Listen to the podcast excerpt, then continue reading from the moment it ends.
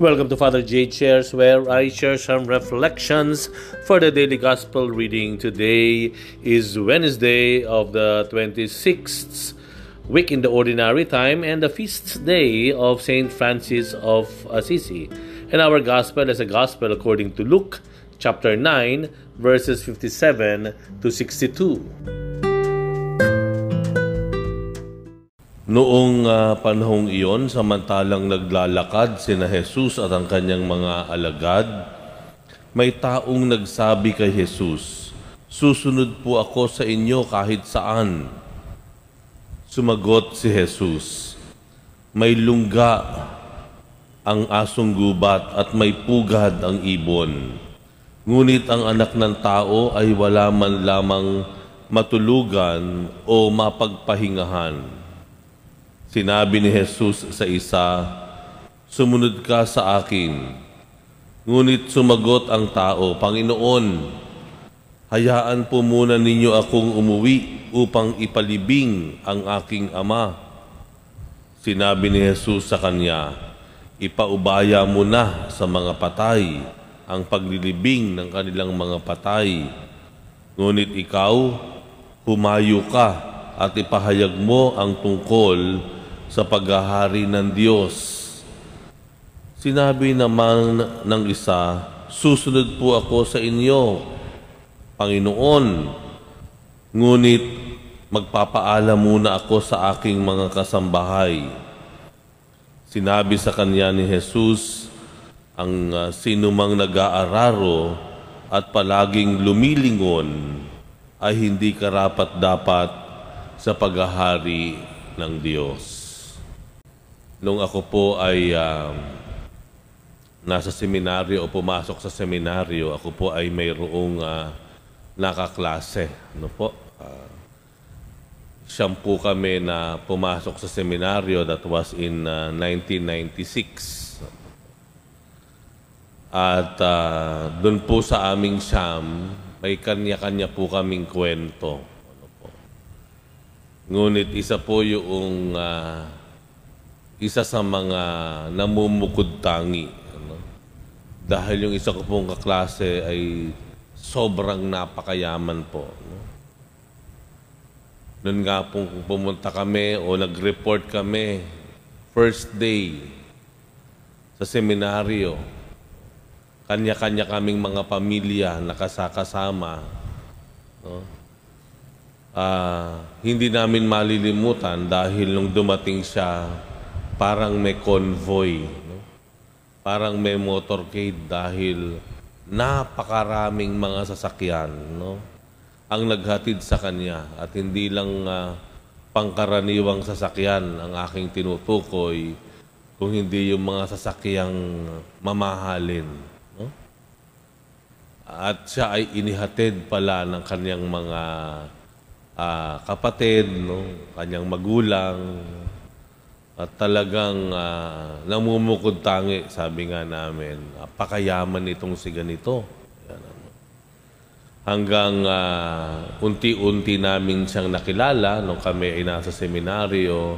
At uh, to, totoo nga pala yung aming uh, hinala na sadyang napakayaman niya. Bagamat ganun siya kayaman, no? malamang kilala niyo siya pero hindi ko na po babanggitin ay ang taong ito naman ay hinangaan hindi lamang ng, ng buong klase namin, kundi ng buong seminaryo. Oh?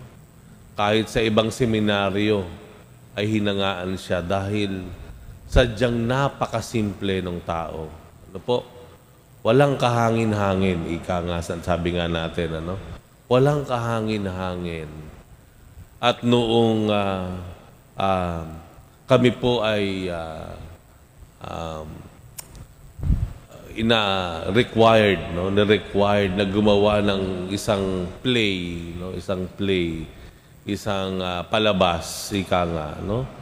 Ang pinili po niyang i-portray na buhay ay buhay ni Saint Francis of Assisi no?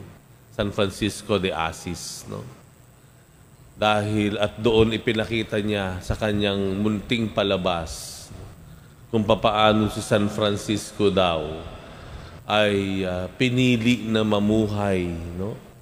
kasama ang mga mahihirap na pagkatapos si San Francisco ay ah, ipinamigay yung mga mamahaling tela no, ng kanyang ama na isang negosyante sa Italia ay pinamili siya ng kanyang ama no ikaw ba ay ah, mananatili dito sa bahay at ikaw ang magiging tagapagmana ng ating kayamanan o aalis ka pero iiwan mo lahat ng mayroon ka. At doon niya nga pinakita doon sa kanyang munting dula ano, na talagang tinanggal niya ang kanyang mga damit. Ayan, ano?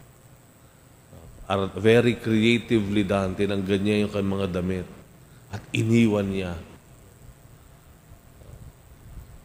Yung pong kwentong yan ay ah, kwento na nagpapakita ng, ng buhay ni San Francisco at kwento na sumasalamin sa buhay ng isang tao na nagkataong kaklasiko.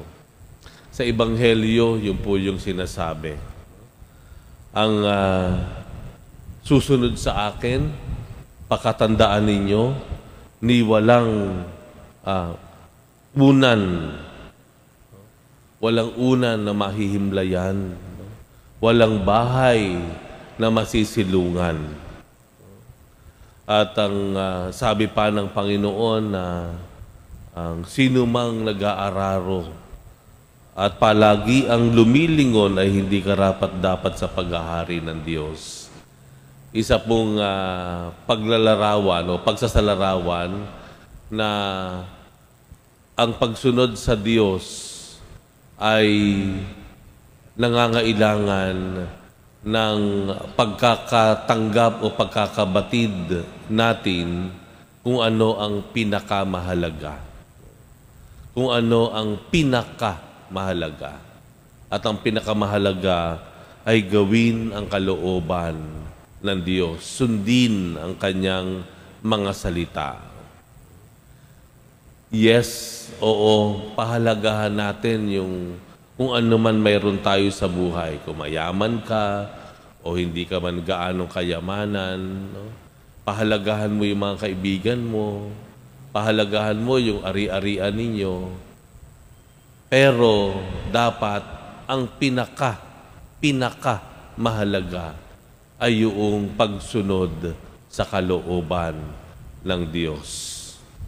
Ibig sabihin, sa pagsunod ng kalooban ng Diyos, hindi naman kinakailangan na pabayaan po natin, no? Yung mga bagay na binigay din naman ng Diyos sa atin. Sinasabi ng Ebanghelyo, ang pagsunod sa Kanya, ang pagiging alagad ng Diyos, ay pagpapahalaga kung ano man ang binigay sa atin ng Diyos sa mundong ito. Pero, ang magdadala ng pinakamahalagang posisyon o ang pinakamahalagang yaman natin ay yung kalooban ng Diyos. Sundin ang kanyang mga salita. Kahit ibig sabihin pa, ikaw ay maghirap, kahit ibig sabihin pa, ikaw ay mapahiya, Sundin ang kalooban ng Diyos kahit ang ibig sabihin pa, hindi ka magiging popular. Isang kwento po na personal ko na ah, na saksihan ano? Na isang ah, malaking kumpanya po dito sa Pilipinas ano po? Ay ah, yung isang kawani ay kilala ko po. At ah, yung isang kawani ay inalok ng isang bag ng pera. Isang bag ng pera. Napakalaking halaga po nun. Isang bag, punong-puno ng pera. Ibinibigay ng isang kliyente. Kapalit po ng isang pabor no, na gagawin niya para sa kliyenteng iyon ng kumpanyang ito. Sabihin na nating nung una naakit siya dahil kailangan din niya ng pera.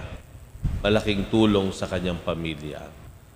Pero dumaan ng ilang sandali, ang ginawa niya, ibinalik niya yung bag ng puro pera at hindi siya ah, nagpatalo doon sa kanyang you know, pangangailangan kapalit ng pandaraya. Yun ay pinagtapat niya sa akin. Nandun ang panghihinayang dahil kailangan niya ang pera. Pero ang nanaig sa kanya ay yung wala siyang ikahihiya sa mata ng Diyos. No? Ang nanaig sa kanya ay yung pagiging tapat na kawani ng kumpanya. Ang nanaig sa kanya eh yung sumunod sa kalooban ng Diyos. No? Ang pagsunod sa kalooban ng Diyos ay parang pagsunod sa utos ng mga magulang natin. Hindi lahat ng iniuutos ng mga magulang natin ay madaling gawin. Lumaki po tayo, we are struggling sa mga habilin, utos ng ating mga magulang. Ganon din sa Diyos. Hindi madali ang kanyang iniuutos. Pero alam natin, kung ano man ang iniuutos ng Diyos, kagaya ng utos ng isang magulang, ay para sa ating kabutihan. Ano ang pwede mong uh, uh, ipagpalit? Meron ba ikaw na kayang ipagpalit no? sa pagkapalit uh, ng uh, iyong ugnayan sa Diyos? No? Ano ba yung iyong pinaka uh, pinahahalagahan sa buhay?